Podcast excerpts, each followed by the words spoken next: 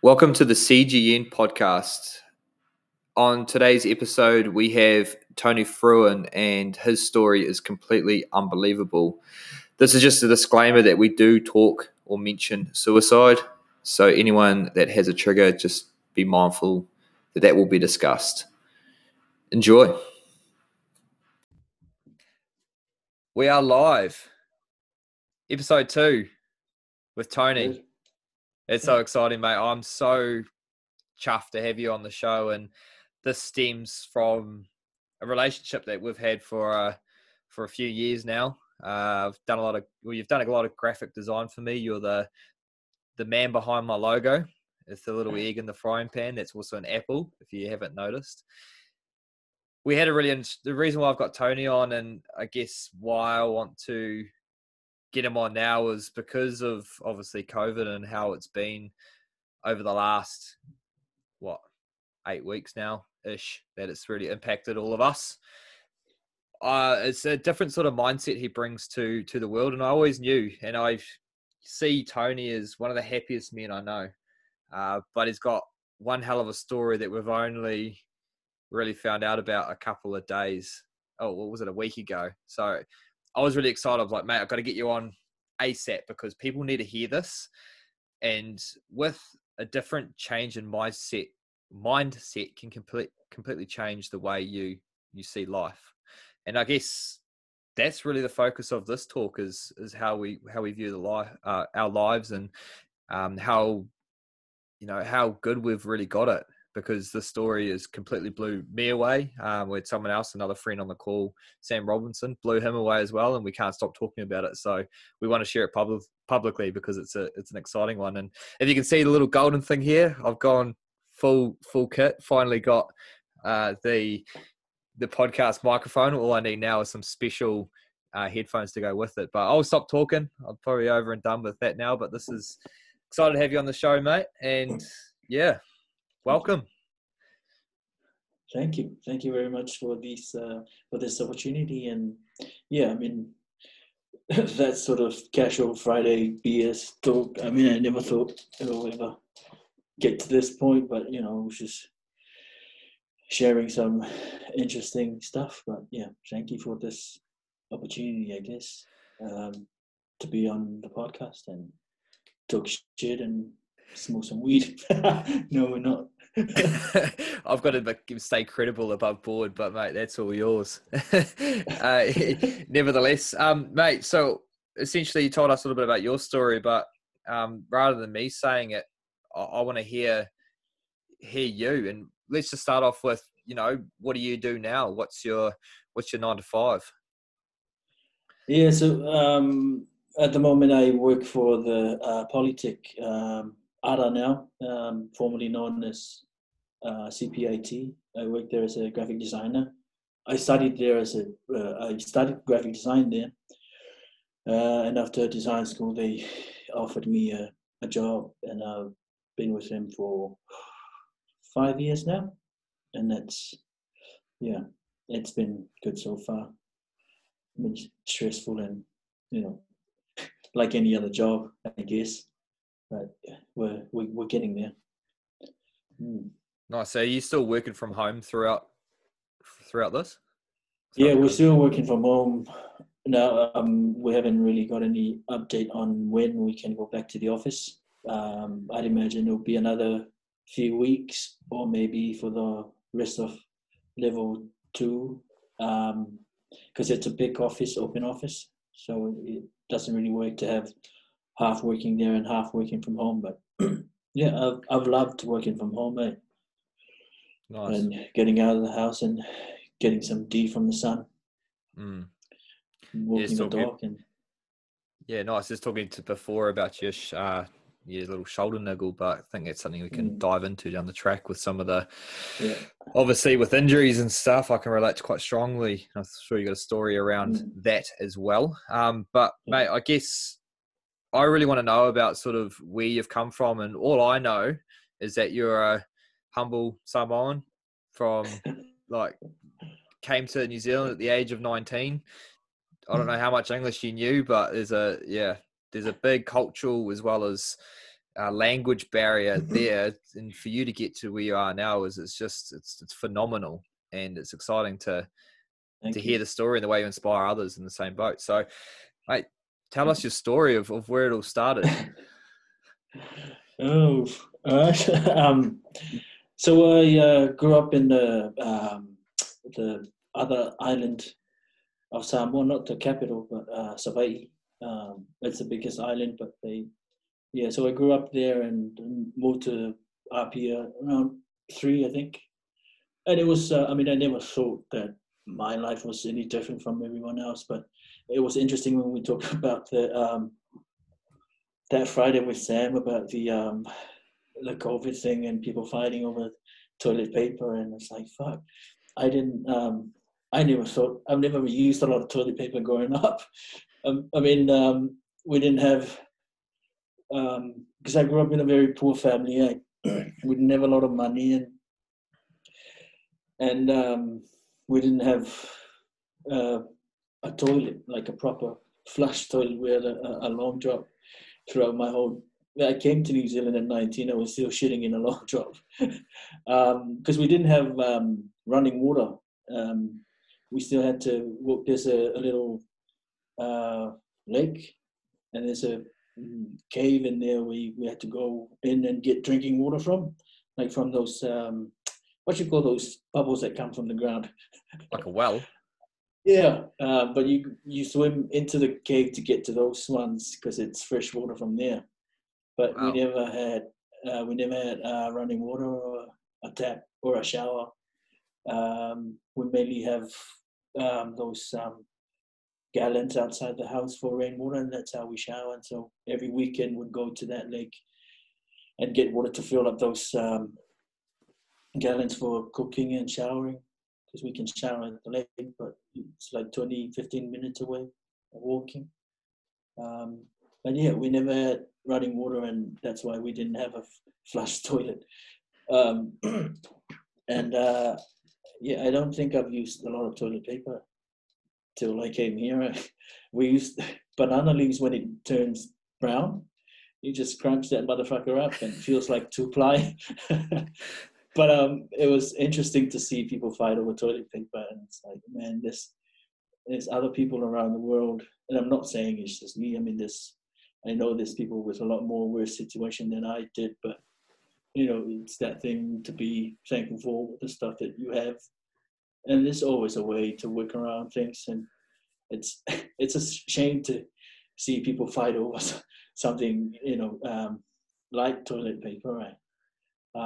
But that was the first thing, I guess, for me, growing up with a lot of that stuff.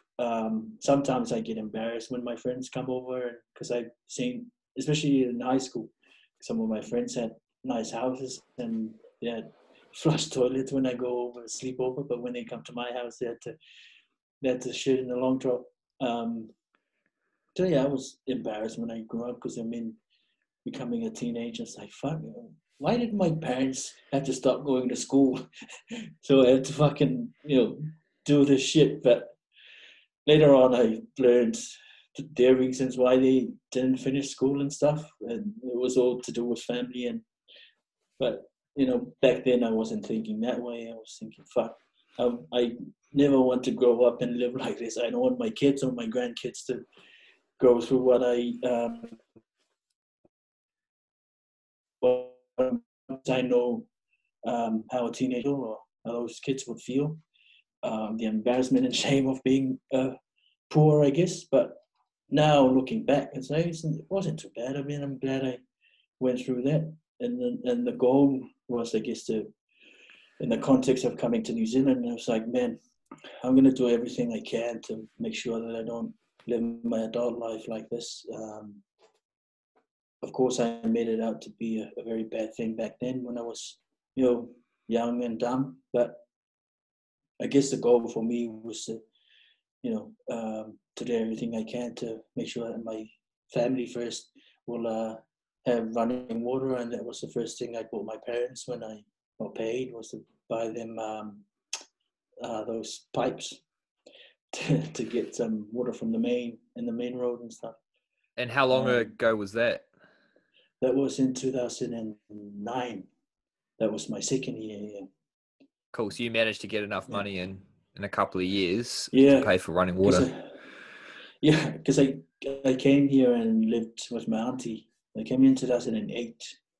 I spent a month here and I got a job at, you know, the new pit that we trained at? Mm. There's a Service Foods like not far from there. I used to work there. I used to pack orders and drive a forklift. I used to work the freezer. And it was awesome. I liked that job. Eh? It was good money. But early start, I had to start at 4. But I had to bike from Hampshire to Kewenataris. Wow, and the Samoan boy in the freezing cold Christchurch winters, biking across town. To the freezer. It was good money, and I mean, I didn't spend a lot of money when I was here because there was nowhere to go. It was just work and then the house, and that was pretty much it. There was no social life because I mean, I didn't have any friends. I didn't know a lot of people. It was just my auntie and uncle, and I guess that was good. So I don't spend money. Mm. I bought clothes from warehouse and stuff. But yeah, it was good. So was the value of money for you at that time quite different than what it potentially is now? Not saying it's a bad thing. Yeah, I think I thought of money differently back then when I didn't have enough of it. But yeah, I mean, all I was thinking at the time was making money was to get the things that I wanted to fix back home. And the first thing was to get running water. So my brothers are enjoying that. They don't have to go to the lake anymore to get water. It's just turn on the shower and here we go. And now we have a flush toilet now. And you know, there was a lot of pressure on me because I'm the eldest of 3 boys. So there was a lot of pressure on me to step up and look after the family. And I guess that's a cultural thing. I mean, any Samoan that you talk to that come from there, they will probably say the same thing. They came here so that they can give their family a better life. And it's all small things like that we take for granted. Well, I definitely do now. It's just something easy as turning on the shower and put that motherfucker on warm and, oh man, this is great. Some shampoo. But I never thought I'll get to. Well, I knew the goal was to avoid having to go through that trouble of drinking water and stuff. But yeah, so that was the main priority, I guess. But I mean, we're still poor, and I'm still working on. Even now, I'm still working on building my parents a house, and I don't think it ever stops. I mean, I still send them money, even though they don't ask for money. But I feel bad eating a steak, knowing that they must be eating just the boiled green bananas with coconut cream, because that was the main in our house for the whole weekend. And then we only eat like a king in the weekend because of church and family gatherings and stuff. But so I guess I send money over so I don't feel bad buying KFC or eating a salmon or a steak. But yeah. Yeah, nice.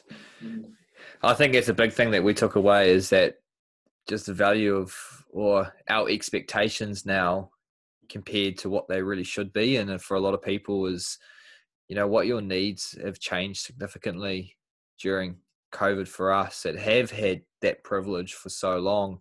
That hearing your story took us even a step further back into actually thinking, well, we do have it really good, and when things are bad, we still have it good or really good compared to a lot of other people. And that's where I guess that story completely blew me and Sam away when we said it, because we just look at a flush toilet as something that is genuinely just something that is there. And I guess it goes into a lot of other things, like, you know, your car getting you from A to B rather than having a bike, you know, the supermarket having food that's available like when you need it rather than having to plan your shops all week and trying to make sure you're not waiting in lines, you know, like it's things like that, that it's so minute, but it's just, it goes back to this whole thing of gratitude again, and how fortunate we really are and thankful for the stuff. Like you said, turning on a hot shower,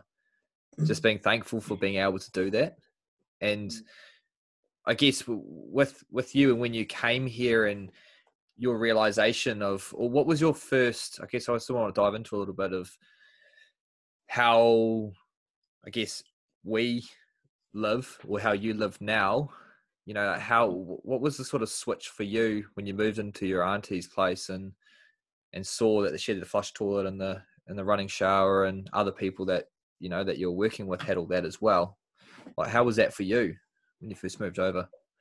Yeah, I thought I was rich when I moved into my auntie's house. It was a nice house, and you know, you jump in the shower and have a glass door, and you know, have a mirror that you can see yourself having a shower.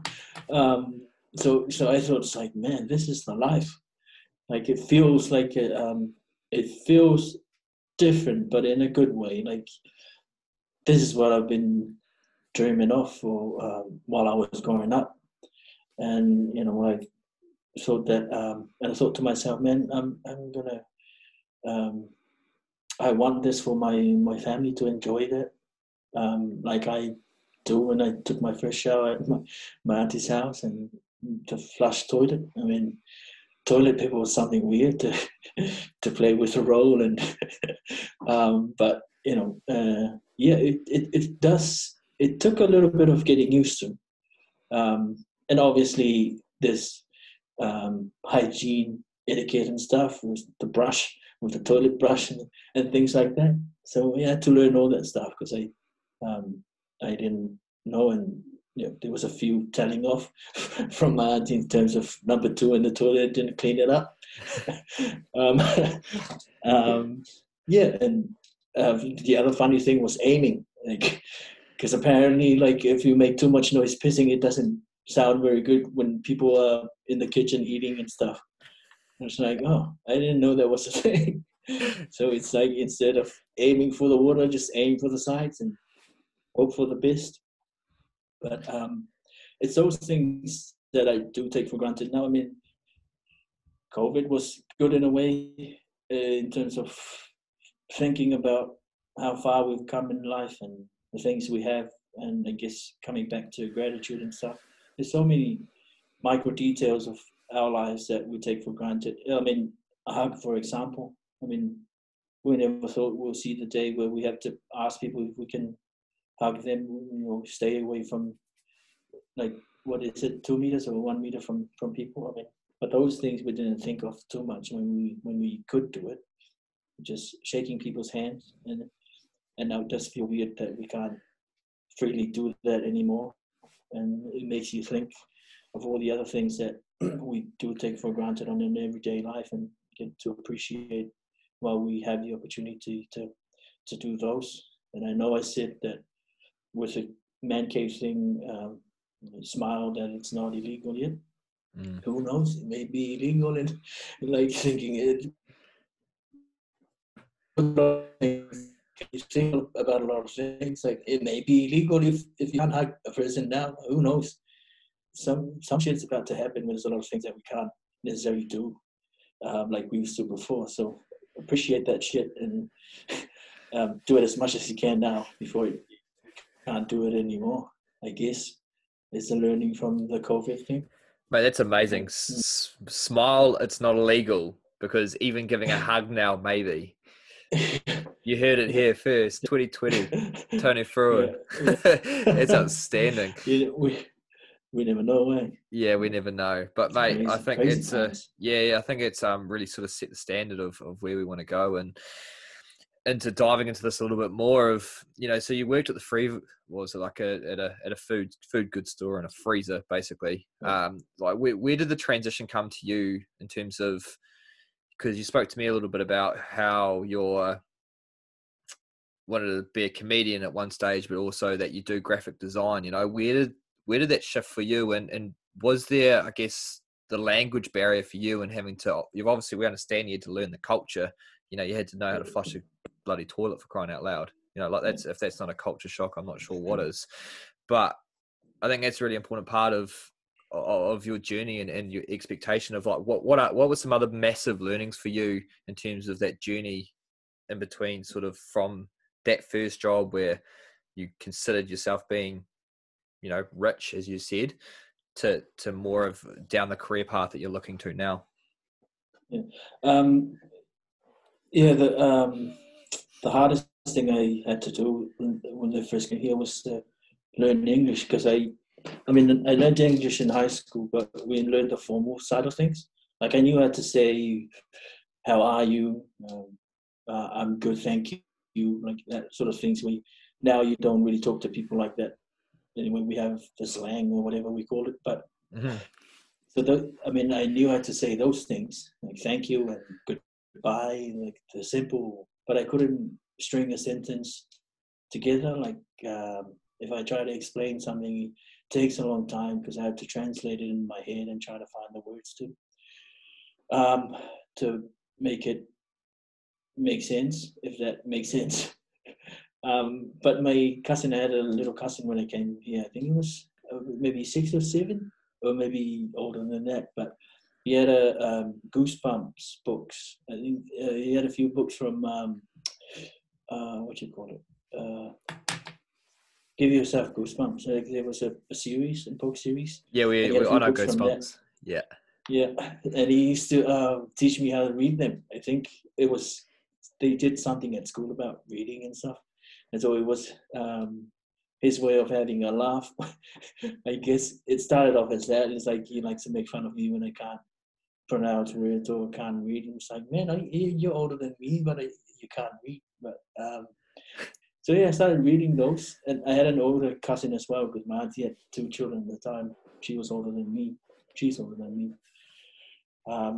So I learned a few things from them, and like especially with reading those Goosebumps, and I thought it was hard, but apparently it was for children to read those books. And that was, I guess, the hardest thing I've ever done, if I think back, is just trying to understand grammar and what every, like, adjectives and nouns and verbs and all that stuff. So it's, but it was it was fun. It was Goosebumps and rap lyrics, because my cousins were really into rap music and stuff. So we had to, learn lyrics, and I can rap. But that's how I learned to speak English, I guess. But there were other things after that, like with different jobs that I worked at, like the one at Service Foods, because I worked with another guy called Rob in the freezer, and he'd teach me the lingo, like the slang and the naughty words and stuff. And I think he was a Maori boy. And so I learned a lot from him in terms of the Kiwi language, I guess, because you have English and then you have a Kiwi language, like straight up and out of it. Like, we started with those things. I guess it was popular at the time, those sayings. We started with those, and then how to put together a sentence that doesn't sound like formal English, but I'm trying to think of an example. But you know how we talk now, hey, sup bro, how you doing? Things like that. That's how I learned the lingo, I guess. And he used to write me stuff to learn, so I can come the next day and say it to him, and he'll ask me questions, and now I answer back. So it was good. And I always, sadly, he passed away a few years back, but I always kept in touch with Rob. He was a GC, I guess. He helped me a lot with that in the sense of learning the language. And but in terms of studying, because I lived with my auntie from 2008 to 2009, and then we had a few issues, some family issues that I won't go into detail. I don't know if she's watching this, but I got kicked out of the house in 2009, and I didn't know anyone, because I mean, apart from the guys that I work with, there were no friends. I mean, the guys that I work with, it was just work. I don't know where they live. I don't know their phone numbers and stuff. But yeah, it was a lonely time, I guess, because I mean, I didn't know what to do. But I had a girlfriend at the time, and she had a friend, and I guess it started from there. I stayed with them for a little bit, and I started looking for jobs because I had to pay them anyway, because I mean, I was paying $300 bond at my auntie's before I was out, and so I found a job at what do you call it? Oh, the Spates Ale House on Billy Ave. Richie Norton was there, mm-hmm. And that's how I got to know him, and he gave me a job and a place to live, right next to the hotel, and it was good. It was good finding that job and making money, but mentally I was very, like, there was a lot of sleepless nights and thinking back, it's like, fuck, why did I come here? Like, I start questioning everything that I've done so far. It's like, I could have been home and be happy with my life back then, but my life back home. But, this is fucked up. And, I just didn't know where to go from there. I was just working to make money, but I didn't have a goal straight away. But the overall goal was to help the family back home. But obviously, I had to have a goal for me here anyway. But going back, sorry, I'm jumping all over the place. But you're right. Going back before moving here, in high school, I did all right in high school, but I didn't pay too much attention to the classes because the classes were boring as fuck. Like, they were just talking, and so I started drawing pictures on my workbooks and stuff in high school, full of pictures saying, started with titties and dicks, and then eventually progressed to faces and animals and things actually like that. Real things. I think anyone who starts drawing, they always start with a big dick and a big titty, and then you sort of progress to drawing some actual pictures. But I was always a guy who's always at the back of the class drawing pictures, and we had in our, well, they called them form room, but in our classroom over there they had names of different career paths, that like policeman, doctor, lawyer, like the standard, and there was at the corner there was graphic designer. There was a little piece of paper with graphic designer on it, and because I knew what a lawyer was, I knew what a policeman was. I was like, I want to be that thing that I don't know what the fuck it is. I didn't know what a graphic designer was. But in the Samoan culture, they want you to be either a policeman, a pastor, a lawyer, like those big jobs, because it comes with a big reputation, I guess. But I don't think my parents cared too much if I become any of those things. It's just that they've always told me to, if I don't live, because I always complain about growing up, then I had to work hard at school and make sure that I find a good job to look after the family and stuff. But even saying that I want to be a graphic designer, I didn't. It was just a spur of the moment thing because everyone's either doing policeman or doctor or lawyer. So, well, I'm going to go there because no one's doing that, but I don't know what it is.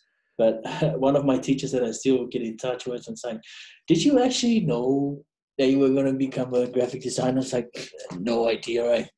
Like, if you asked me back then, it was just saying it. Like, there wasn't a lot of thought. But after high school, I knew I was good at drawing stuff and art, I guess they call it now. But in Samoa, there's no... Later on in high school, I learned about graphic design, what it is. Although it was vaguely explained to me. It was just told, oh, those are the people who lay out newspapers, images and stuff. But it wasn't very explained to me in detail what it was. But I guess it stuck with me because there's no art school. Well, there is an art school in Samoa, but it's a fine art school with sculpturing and things like that, but I didn't want to do that. I wanted to learn computers and stuff. Finished high school when you still had a computer like this big, you know, the back, like those old Microsoft computers and stuff. Yeah. But it came to New Zealand, I guess that sort of left when I came here. I didn't really think much of graphic design anymore. I was thinking of just finding any job I can and just make some money. But I went to an open day at CPIT at the time, and then I asked one of the tutors there about graphic design, and then he started talking to me about all these things that blew me away about graphic design. It's not just drawing pictures and laying out pictures; it's so much more than that. And I guess I've always been a weird kid with ideas and being creative and solving problems and things like that. But yeah, that's how I got to that bit of the story, to graphic design. And it was a very low point in my life anyway. I remember having, like I just told you about, my 21st in 2010, because I mean, there was no one, I didn't know anyone. So I went and bought a pie from the BP across, I think it was a BP. Yeah, it was a BP before it was a mobile.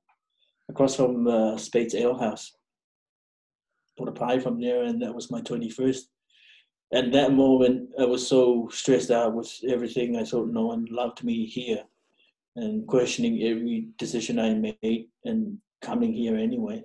And I thought I was going to end it there. It's like, man, this is it for me. I'm going to have this pie, and I'm going to say goodbye to the world, and and I'm going to, you know, end this whole disaster for myself. But the very thought of not saying goodbye to my parents, especially my mom, because she's a very emotional person. Even now, when we talk every day, when she says goodbye, she always cries. It's like, Jesus, woman, I'm a 30-year-old man. Yeah.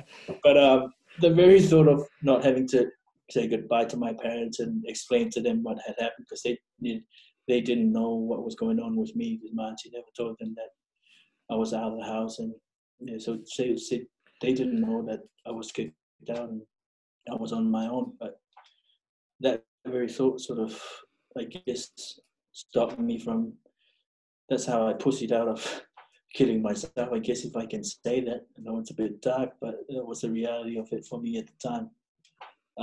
And sort of, I had to think of another way to, you know, started talking to myself and call myself out on my own bullshit and the things that I was telling myself about my life so far, and that and there was people talking at work that night about the open day at CPIT and the Polytech.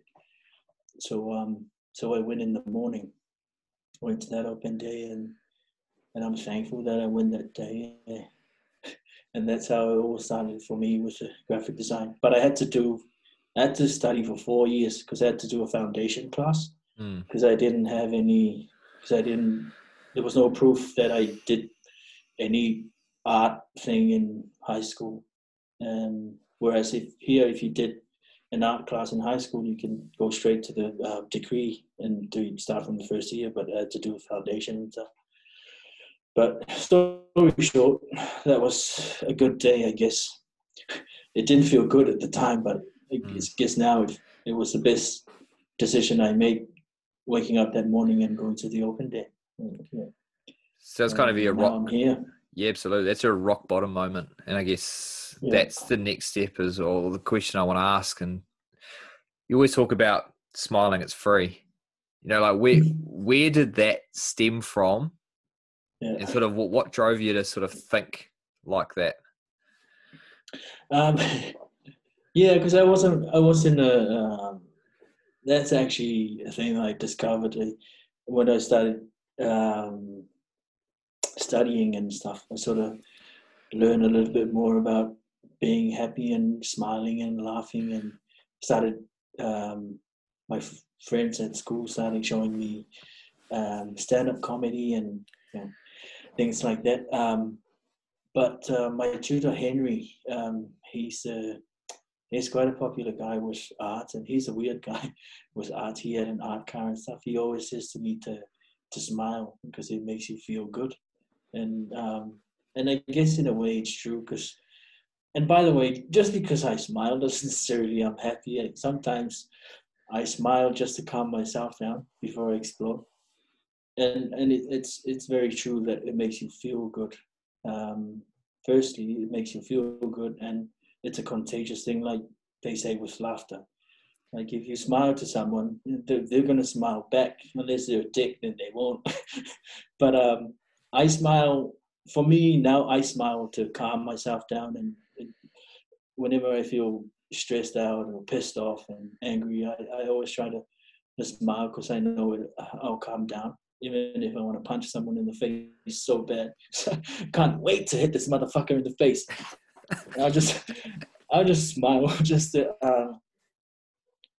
give myself, just to buy myself some time to calm down and not let my emotions get the better of me. And, you know, not just because I smile all the time doesn't necessarily mean I'm happy. I might have because I mean, every day brings different challenges, and different opportunities come with different challenges, I guess. And, you know, I might wake up today feeling like, oh man, I'm going to give a lot of fucks away today. I feel good. And I might wake up tomorrow and be like, oh, I don't feel like giving a single solitary flying fist fuck about today. Yeah. But I guess that's where the fun is with living. We had to find our own way to sort of deal with we all have our own personal struggles, our own demons that we fight with every day. I mean, I know I do. And that's one way I deal with those demons, is to smile even though I'm fuming inside. It makes me happy. Eventually I'll think of happy thoughts and go to my happy place. But that's how I deal with that. And yeah. I guess with the smile, I mean, it's something that we do take for granted. Smiling, we don't do enough of it to make other people feel the happiness that we have. It doesn't matter if you're going through fucked up shit, you just smile, and people would smile because they thought you're very happy. But, you know, you gotta, I think for me, I feel happy seeing people happy. And it's a great feeling to see someone happy, and it's very contagious. Just stay happy. # stay happy. Stay happy. Stay weird and stay happy. Yeah. I think that's really important, is the importance of, it's, even though you make something, like you're making a smile, and even though it might not be inside that you're truly happy, but like you said, is when you make someone else feel happy with a smile, they'll smile back at you. And then that could probably change your mood as well. And I guess it just really stems from something you said before, is with you wanting to do graphics design, I think this is something that might resonate. You didn't even know what it was, but if you tell yourself long enough that you're going to be it, or you're going to do it, it's going to happen, isn't it? Mm. And I guess that's the same with like smiling and trying to go through the tough times, and just know that there is the light at the end of the tunnel, and that, you know, and we all have dark days. I think that's really important, that it's not something that we can just palm off and go, you know, we're not expecting everybody to be happy on the inside. But I think it's really important that if we can spread as much as you can, and when you are happy, show it. And I think that's a really important thing you said before, you know, like now we can't hug, is we just got to smile instead. So, and I think that's really important.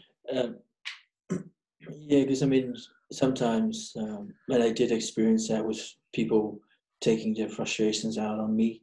And then when they do apologize, it's like, oh, you know, I had a really bad day, and, you know, something happened, and I'm sorry I took it out on you. And I was like, well, fuck, man, you had a bad day. Can you make my day happy? Because I had a bad day too, but I didn't take shit out on you. But it's that thing. I mean, like I said, we all have our own personal issues and things we deal with on a daily basis. But that's not an excuse to make someone else feel like shit if you're going through a shit day. I guess taking your frustrations out on someone is just an excuse to try and not to deal with whatever you're going through. But a smile is something very simple but very effective, from my experience anyway. It might not work straight away, but eventually you do understand the importance of it, I guess. I think that's where we can go one step further and look at it as a, you know, you talk about, not taking it out on somebody, and like how do we frame that better? So when things are struggling and you don't want to react, you can smile, but is it an opportunity for you to communicate? And I guess it's your way, in terms of getting frustrated with someone or taking it out on someone, is your way of communicating and potentially asking for help. So there's two ways to look at it. You go, well, if you're the person receiving that, can you scratch your head and go, hey, is there something going on here? Or is it having the open discussion with the person in front of you that says, hey, let's have a conversation about this. What's happening? What's up? Yeah. How can I help? I guess has that happened, I guess, with you in the past, that someone might have said something, and that's because it's happened to me all the time in terms of arguments, and then actually just like, hey, what's the deeper issue here? Yeah. I don't know. Is there any spots like that you can? Well, I mean, I don't think I've taken my frustrations out on anyone when I did realize the smiling thing, but way before that, when I came here, I wasn't very happy person. I used to read into people way too much than I should, and I was a dick, man. I guess with all the shit I was going through at the time, I was hating on the world and my family here. But when I did eventually come around with that thinking, and I did talk a lot to Henry about it, and that's what he told me. And it's like, fuck, it sounds very stupid, just a smile that makes you feel good. But, you try it. And because I was talking to Reese on a coaching call, and he said, to challenge something, try it.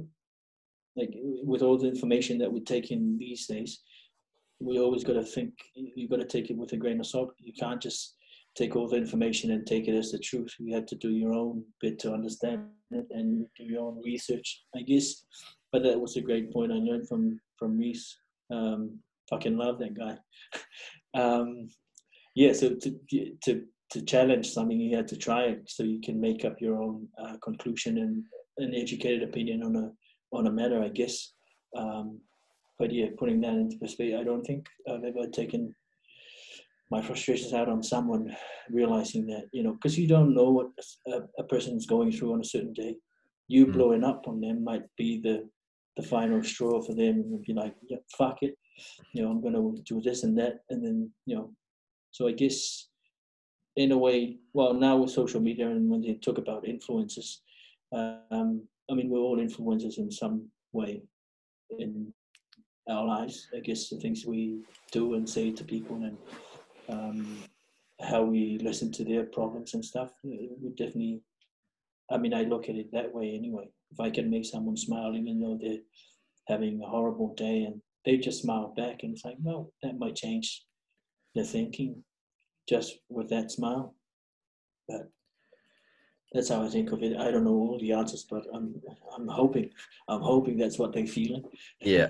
I think you hit the nail on the head there. That's a really powerful thing. And with what you said about Reese, and it's something that I try really hard to do as well, and not to give people the answers, but to show them where to look. And that's where I found the quote that is literally a great teacher is shows you where to look, but not what to see.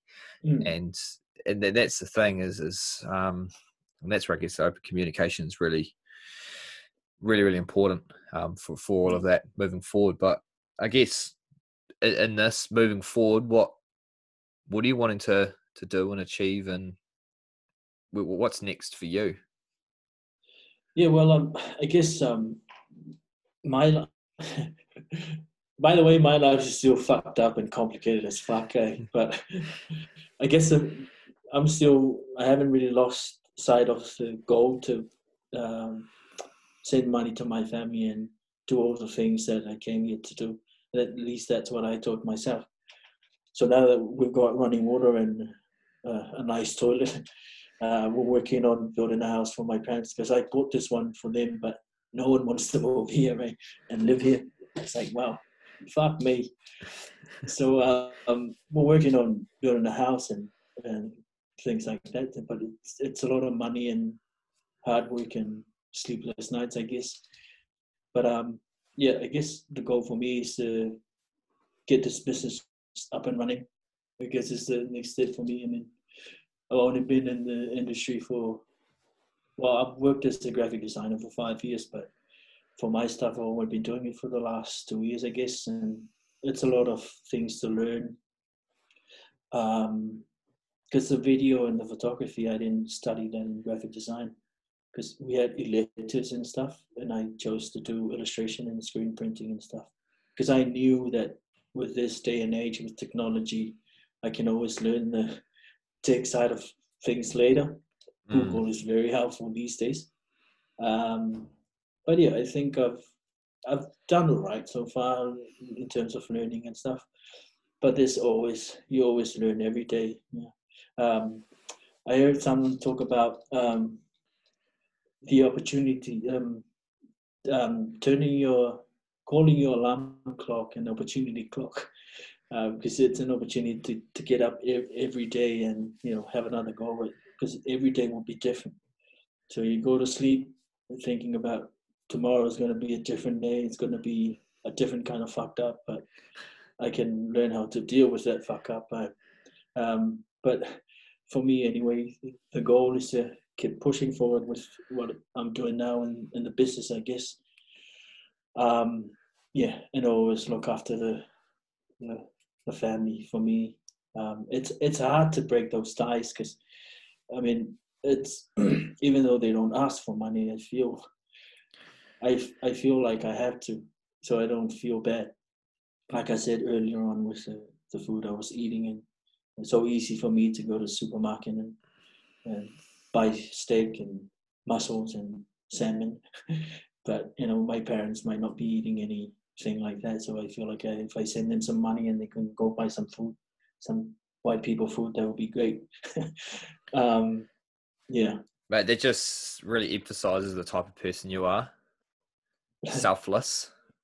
It's just incredible. And that's why who you are is so infectious. You know, it's not only the smile, it's actually the energy you give when you start to talk. And, you know, like we're only really seeing it like now, and it's exciting what you're able to do in the future that you hold, because you're such an asset to the stuff that like myself, of the amazing content you've produced for us, and everybody around the gym, you know, might just see you as a cameraman, but I know that the photos they get and what they see, and when they actually interact with you, you're different, you know, you're a person that we want to be around. So, you know, we don't want to bring you along just to take photos. We want to bring you along because we want you there.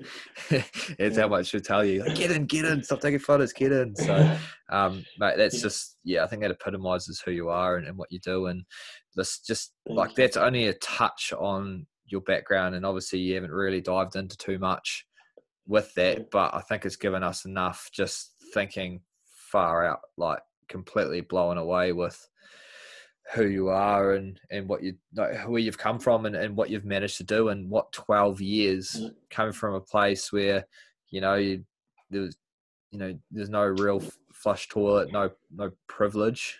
There was only hard work, tough life lessons, and to completely pack up your life and try do something for someone else, i.e. your parents, is completely unbelievable. And if anybody could take a leaf out of your book, they'd go for miles, let alone read the whole thing. So thank you. That's really cool. Sorry, were you going to say something? No, you're right. You go. Oh, I must say though, because I mean, I remember saying the other FYF after we did the workout that I don't think we can hit rock bottom once. Because, I mean, there's certain experiences in our lives where, even though we don't feel like it's that fucked up to be called a rock bottom, but if you're in a situation where it's like, fuck, why is this happening to me? And you know, thinking low of yourself, I guess.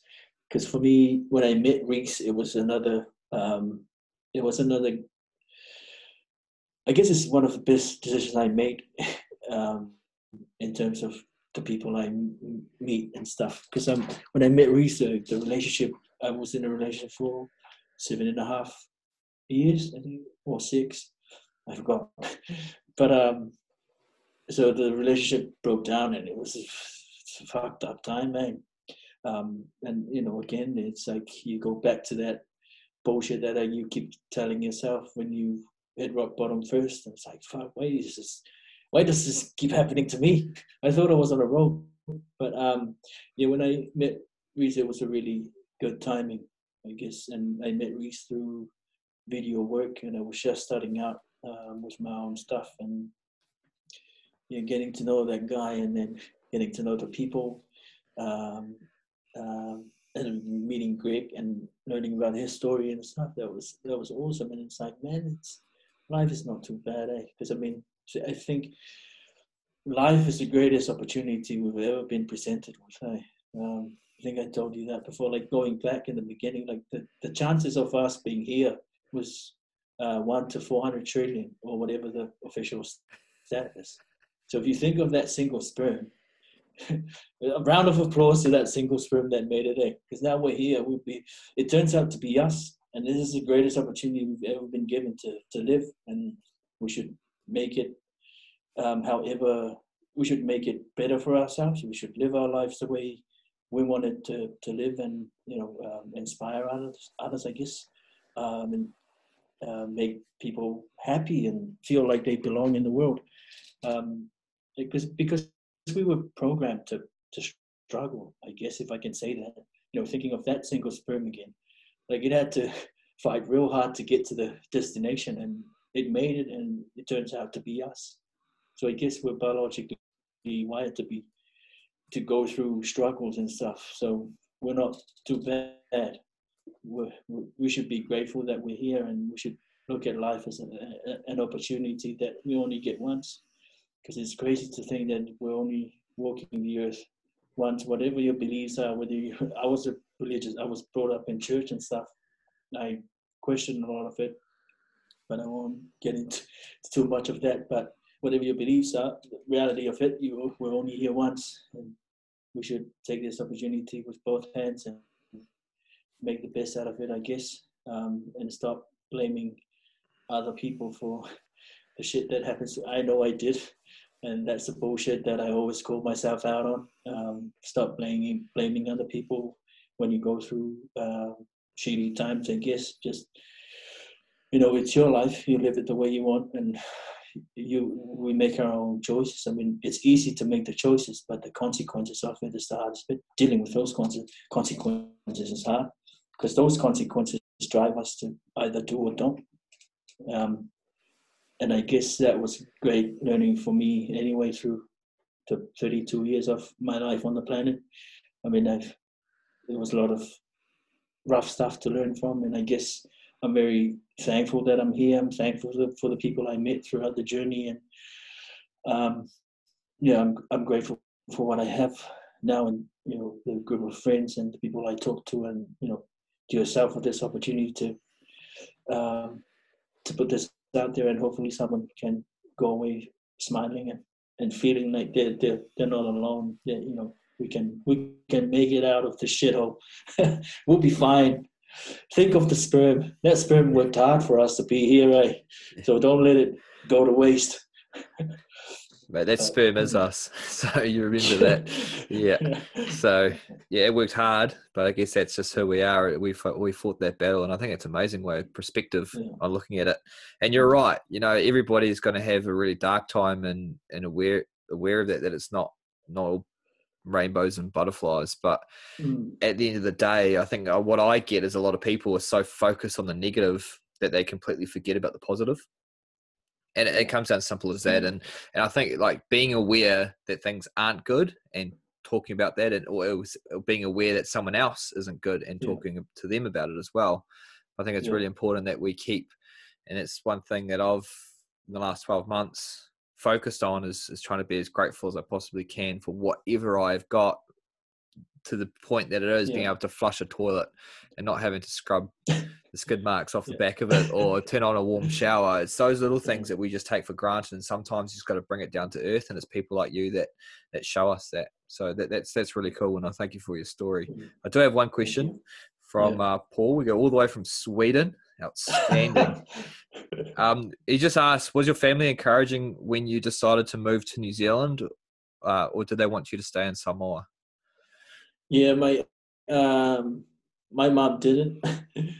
My dad was, I guess, in his own way. He didn't really say much. He's not a man of many words, but whenever my family here in New Zealand come over for a vacation or things like that, they stay in the hotels. It's like, man, they're living a life. And I always looked at people from New Zealand as rich, they have a lot of money, not knowing that they had to wake up early in the morning to go work. But I always looked to New Zealand as the land of opportunities and the land where the money is. And it's like, if I can make it to New Zealand, I'm sure I can make something of it. But I guess I was working hard to convince my auntie to help me to come over and stuff, and my excuse was that I want to make a better life for my parents. I don't like them living like this. But my mom was very supportive. My mom wasn't very supportive of that. She didn't want me to come, mainly because she's very attached and stuff. Like I said, lose a little boy. Even now, like when we talk, like she always cries when she has to hang up, and it's like, oh my god. I mean, I'm not a very emotional person, and but she is, and I guess I don't know what's fucked up with me, but I don't cry at funerals. Because I was there when my grandfather died. I was holding his hand when he took his last breath that people talk about, but I didn't feel sad. In a way, I was envious that he's gone. It's like, man, he's lucky. He's gone from all this shit, eh? But I don't know. I think there's something seriously fucked up with me, but my parents didn't have enough money to get me tested. And so many things, I was like, oh, what would the doctor say or the psychologist say? Because, I don't know, man. I think of some very weird and crazy shit, but I'm still kicking. We'll figure it out. I think you just know that there's a support network around you. For when they need you, which is amazing. This is deep stuff that I haven't even heard about yet. So, like, unbelievable. But yeah, thank you for that. Thank you, Paul. Yeah, that's a good question. Mon says you make her very happy too. So there's other people out there, and I guess if we ask anybody in the gym who's the smileyest person, we know whose finger we'll talk to. But point two. Sorry, go, mate.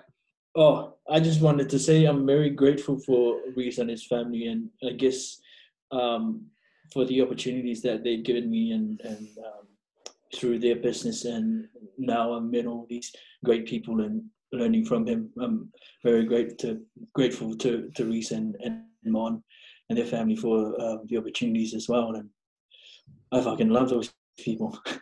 And I'm glad that they're doing well as well with their business and stuff. But it's one big family, isn't it? No, it's an amazing place, and absolutely, I couldn't speak more highly of Reese and Mon as well. Yeah, that's why we're there. Anyway, where do we find you? Obviously, you're doing graphics design, and you're actually working privately as well. And so, where do we find you? Yeah, I have an Instagram page called Makaiva, and that's a name from, you remember the show MacGyver? Yeah. I watched it when I came here because my uncle loves that show, like the original one.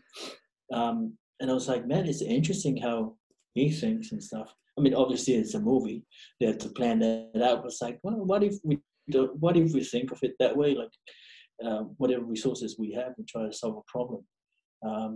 It's funny because I remember I read it somewhere. One of the smartest motherfuckers in the world, what was his name? E=mc². Albert Einstein once said that if he got an hour to solve a problem, he'll spend 55 minutes thinking of the problem and 5 minutes thinking of the solution. Because, I mean, we had to spend a lot of time understanding the problem, the why, and going back to the roots before we even solve it. And I guess for me anyway, that's one of my biggest problems, is that when I get a problem, it's like, fuck, I know I can solve that in 2 or 3 minutes, but, you know, eventually figure out that he didn't answer all the questions, I guess. But coming back to your question, I have an Instagram page called Makaiva for my work. I'm working on my website, putting all together the video work that I've done so far with Reese and different clients that I did video for. And so hopefully the website will be up in the next few weeks, and get some more work on there and get that motherfucker out. So it's spelled M-A-K-A-I. So M-A-K-A-I-V-A underscore. On Instagram. On Instagram, because apparently someone from Thailand had the name Makaiva, so I had to add an underscore, you know, and I'll need to trademark that before anyone else take it. No, it's a good one. I like change it. But yeah, that's where the name came from, and I just changed it to a Samoan spelling. And nice. Outstanding, mate. I think it's exciting. So I think we could probably conclude it there. Is there anything else you'd like to add?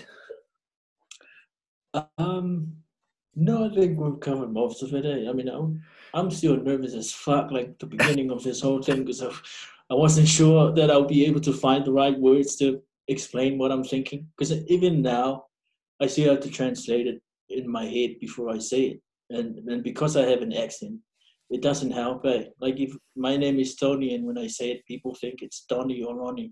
I was like, T-O-N-Y, motherfucker.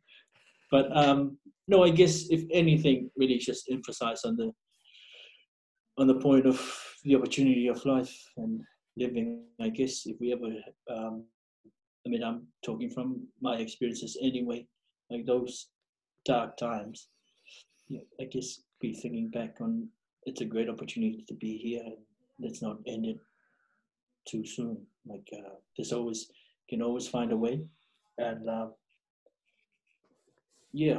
be prepared to struggle. Life is simple but not easy, I guess. Mm. Yeah, that's a good way to put it. Life is simple but not easy. Not easy. Yeah. If it was easy, everyone would do it, as Reese will always say. Yeah, 100%. But yeah, I mean, this, I guess those struggles builds characters, our character, and make us. Holds us to who we are, isn't it? Exactly. Can't make diamonds without pressure. Exactly. Yeah. Needs force. But I guess I'll leave it there. I mean, there's a lot more to talk about, but that's for another day. Yeah. Mate, there'll be a conversation in the background, and we can. Anyone wants to get in contact with you, they can if they want to. Mm. They don't know how to find you, then just message me and we can connect the dots. But mate, I just want to say a massive thank you, and you've definitely opened my eyes up into a different way to see things and approach things, and it's completely changed the way I look at things, and it's for the better, and it's been really, really powerful. So appreciate everything, who you are and what you do, and mate, see you soon. Finally, thank you very much for having me on, man. Give you a hug without actually getting locked up. I think we're blowing kisses from now on, eh? We just have to make sure that we brush our teeth, man. No one wants a foul-smelling kiss. 2 meters, you should be right. 2 minutes, yeah. Yeah. Nice, mate. Sweet. We'll call it there, legend. Thank you very much. Cheers, man.